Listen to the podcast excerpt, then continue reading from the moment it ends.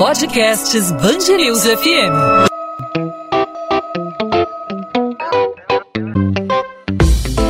Dois às 20, com Maurício Bastos e Luana Bernardes. Quando dizem que a pandemia da Covid-19 vem tirando o sono de muita gente, não se trata de um exagero. O medo da doença e toda a alteração que o coronavírus provocou na nossa rotina mudou a maneira como lidamos com as pessoas e também mudou os nossos hábitos. A ansiedade e a depressão são alguns dos efeitos colaterais do isolamento forçado pela Covid-19.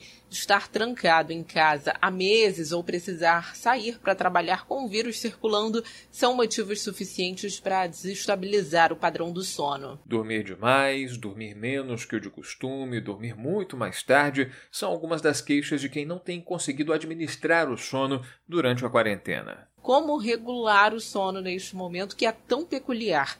Para tirar essas dúvidas e outras, vamos conversar com a neurologista e presidente da Associação Brasileira do Sono. Andréa Bacelar, seja bem-vinda ao podcast 2 às 20 aqui na Band News FM. Obrigado por aceitar nosso convite. Uma satisfação ouvi-la. Eu que agradeço o convite de falar aqui na Band News FM. Doutor André, primeiramente queria saber o que, que leva as pessoas a apresentarem essas alterações no sono nessa fase que a gente está vivendo de isolamento social. Tem a ver com predisposição, tem a ver com maus hábitos de sono precedentes. Como se explica aí tanta queixa de dificuldade para dormir?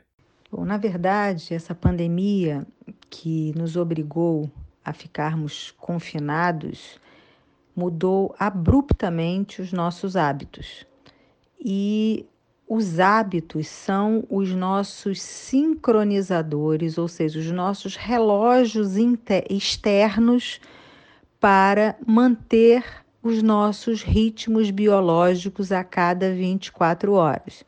Então, existe um ritmo de 24 horas, que o maior sincronizador deles é a luz solar e que já começa por aí, porque nós não estamos mais expostos à luz como estávamos, né, pelo própria, pela própria necessidade de estarmos confinados, o que e é exatamente uma das necessidades. A gente precisa tomar sol, né? O nosso relógio biológico precisa entender que é claro que o dia está acontecendo, que o sol nasceu.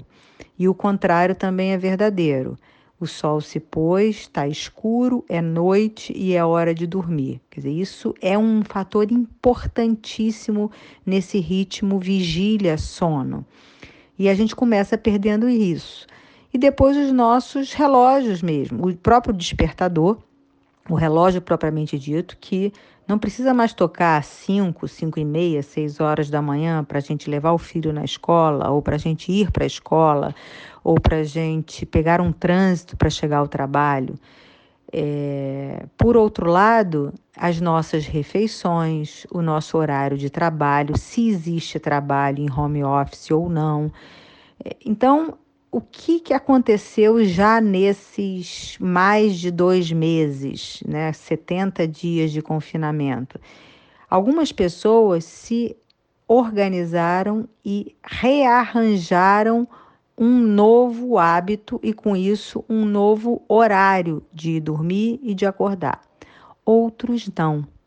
Outros não conseguiram se adequar e, com isso, gera uma interferência muito importante no horário de dormir, no horário de acordar, na vontade de dormir e na vontade de levantar. Andréia, algumas pessoas perdem o sono, mas há também aquelas que dormem além da conta. Nesse momento, o sono prolongado ele pode ser prejudicial. A pessoa, por exemplo, que dorme mais de 10 horas por dia, qual a orientação para essa pessoa? Ela deve criar um hábito para dormir um pouco menos? Bom, quanto ao tempo total de sono, o que, que acontecia antes da Covid-19? nós não tínhamos tempo, né? Quando a gente conversava, eu não tenho tempo, eu não tenho tempo, tá tudo corrido, eu não dou conta do que eu tenho que fazer durante o dia. E isso também interferia negativamente no nosso sono. O maior transtorno de sono que havia no mundo era o sono insuficiente, ou seja, nós nos privávamos voluntariamente do tempo de sono necessário. A gente precisava de outra jornada quando chegava a casa, ia dormir cada vez mais tarde e colocava o despertador para cada vez mais cedo, para eu arrumar a comida, para eu fazer a marmita, para eu é, me ajustar ao trânsito, para eu conseguir chegar no horário, no destino.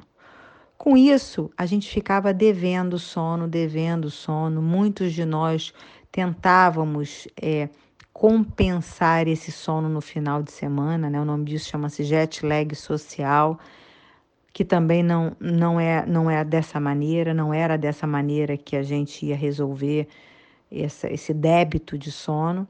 Mas aí veio a pandemia e muitas das pessoas que viviam esse débito de sono puderam dormir um tempo total de sono ideal para o seu organismo, porque isso também é individual.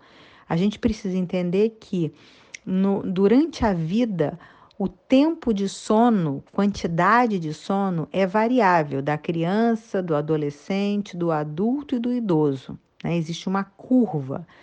Na população adulta, a média de sono adequada, considerada normal, são 7 a 8 horas de sono. Por que, que é considerada normal? Porque a média, a maioria. Né? Agora, existe um percentual que precisa um pouco menos e um percentual que precisa um pouco mais, e isso também é normal, contanto que isso seja uma rotina e um hábito. Então, voltando à pandemia, as pessoas puderam voltar a dormir. Eu só dormia seis horas por noite, cinco horas, algumas pessoas, né? Uma privação extrema. E agora eu consigo dormir oito horas, às vezes nove horas, porque como existia a privação, o cansaço, agora eu estou mais relaxado, agora eu não tenho esse horário, eu acabo dormindo mais tempo. Como uma outra questão que começou a acontecer, que é eu também posso dormir mais tarde, né? Eu não tenho mais aquele aquela necessidade de ir para a cama às 10, porque senão eu vou dormir menos tempo ainda. Então foi isso que gerou essa questão é, de, de termos os extremos, né? Pessoas que estão dormindo mais tempo e pessoas que estão dormindo menos tempo, não por falta de vontade ou por não ter opção, mas porque o cérebro não desliga. Algumas pessoas também têm trocado o dia pela noite. Como isso pode prejudicar a saúde e o que fazer para reverter esse quadro? Isso também é biológico, isso também está no nosso gene. Quando a gente nasce, a gente tem uma preferência de sermos vespertinos, ou seja, preferirmos a tarde e a noite, ou sermos matutinos, preferirmos o início da manhã, amanhã e rendermos mais nesse horário e vai chegando no final da tarde à noite, eu já a bateria já vai se esgotando já com uma intenção, uma vontade de dormir. Então isso é, é na grande maioria das, das pessoas a gente muitas vezes não consegue seguir a nossa vontade, o nosso desejo, a nossa preferência. Então, muitos têm que dormir mais tarde, apesar de serem matutinos, e outros têm que acordar com o despertador cedo, apesar de serem vespertinos. O que, que aconteceu agora? Bom, não, não existe mais esse despertador exógeno, externo. Então eu vou ter o meu curso, o meu ritmo interno. Se eu sou mais vespertina, eu começo a dormir mais tarde, a dormir mais tarde, até que eu estou dormindo 3, 4 horas da manhã e podendo muitas vezes acordar mais tarde e definir o meu horário. Mesmo em home office, eu posso decidir que eu só vou trabalhar de meio-dia até 10 horas da noite. Por quê? Porque esse é o horário que eu rendo. Então eu posso acordar 11 horas da manhã. Com os adolescentes, isso a gente tem que se preocupar e tomar um cuidado para não haver essa troca do dia pela noite, porque também, independente de sermos matutinos ou vespertinos, nesta faixa etária existe um atraso na produção da melatonina, dessa curva de melatonina. Então, a grande maioria dos adolescentes tem sono mais tarde. e, logicamente, tem vontade de acordar mais tarde. É, associado a isso, um tempo total de sono maior do que o adulto. O adolescente precisa de 9, 10 horas de sono. E além da, do interesse digital, né? Então eu quero estar conectado nas redes sociais, estão todos os meus amigos ali conectados. E aí acaba que a noite passa e eles vão dormir pela manhã. E, e isso também não é bom. Quer dizer, acordar, já passaram-se duas refeições da casa, o café da manhã e o almoço, e esse adolescente está acordando duas, três horas da tarde. Então, é, a gente pode flexibilizar porém limitar. Tudo bem, ele não tem sono 10 horas da noite nem precisa acordar às 6 da manhã, porque não tem escola ou, ou faculdade neste horário. Mas a gente pode ajustar um pouquinho? Vamos todos almoçarmos a, a uma hora da tarde. Então, meio-dia e 30 é o horário limite para esse adolescente acordar neste período. Quer dizer, funciona mais ou menos como, como acontece nas férias. Então, a gente tem que, que é, conversar, dialogar, entender que ele pode ficar acordado até mais tarde, mas que ele tem que ter um limite e não ir dormir quando está amanhecendo. Andréa Bacelar, neurologista, presidente da Associação Brasileira do Sono. Obrigado mais uma vez aí pelos esclarecimentos, pela participação conosco aqui na Band News FM. Até uma próxima oportunidade. Eu que agradeço, estou à disposição sempre.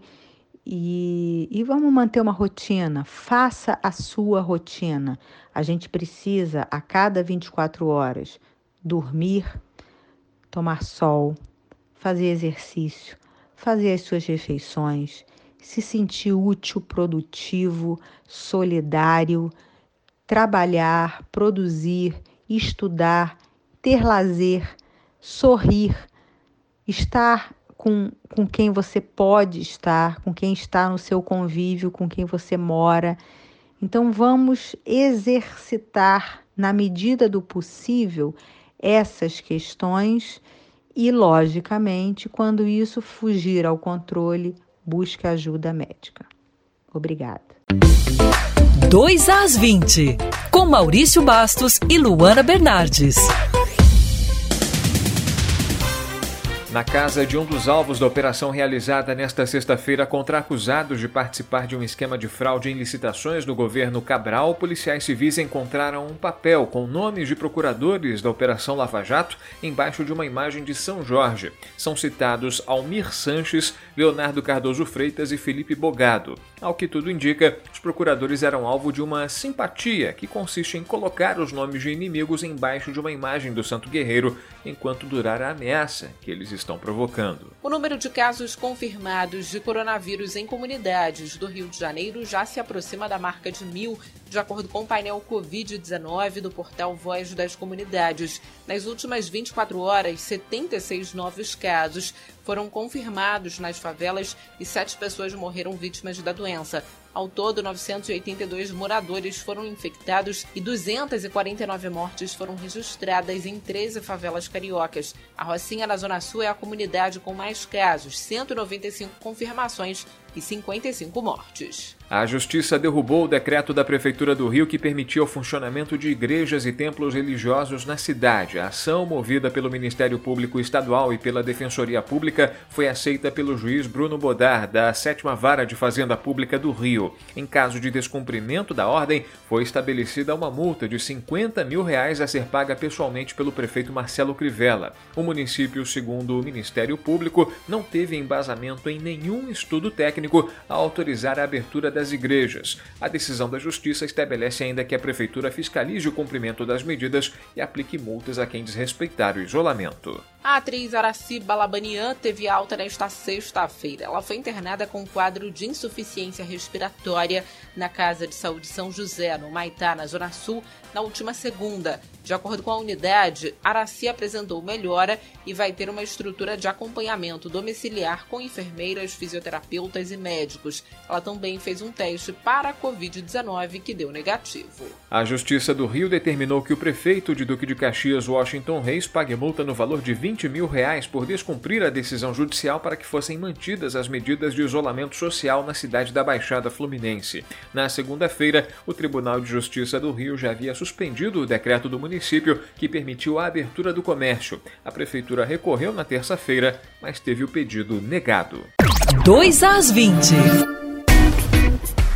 Mais uma edição do podcast 2 às 20, chegando ao fim. Na sexta-feira a gente costuma, a gente tenta, né, falar sobre assuntos mais leves.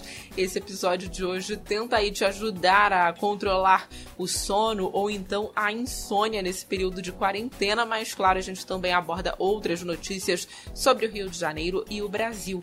E você pode nos acompanhar também ao longo do dia em 90.3 FM. A gente volta na segunda-feira com mais podcast podcast 2 às 20. Na segunda, eu em esquema de home office e o Maurício aqui nos estúdios do grupo Bandeirantes de Comunicação, né, Maurício? Isso mesmo, Luana. A gente troca de posição para continuar prestando serviço para o nosso ouvinte, para trazer informação responsável aqui no podcast 2 às 20, sempre trazendo o que acontece de principal na nossa cidade, no nosso estado e sempre com uma entrevista para aprofundar o debate. Lembrando sempre né, que o podcast 2 às 20 fica disponível para quem nos acompanha, para os nas plataformas de streaming, nos aplicativos de podcast, sempre de segunda a sexta, a partir das 8 da noite. Encontro marcado na segunda-feira com mais um episódio do 2 às 20. Eu, nos estúdios do Grupo Bandeirantes, a Luana em casa, no home office, e você em qualquer parte, onde quer que você esteja. A gente espera que você esteja se protegendo dentro de casa. Se puder, não saia de casa. Mais um 2 às 20 na segunda-feira. O encontro está marcado. Tchau, tchau, gente. Bom fim de semana.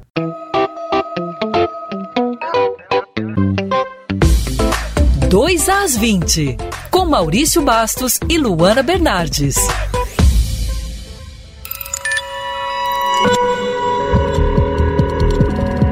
Podcasts Bangerils FM.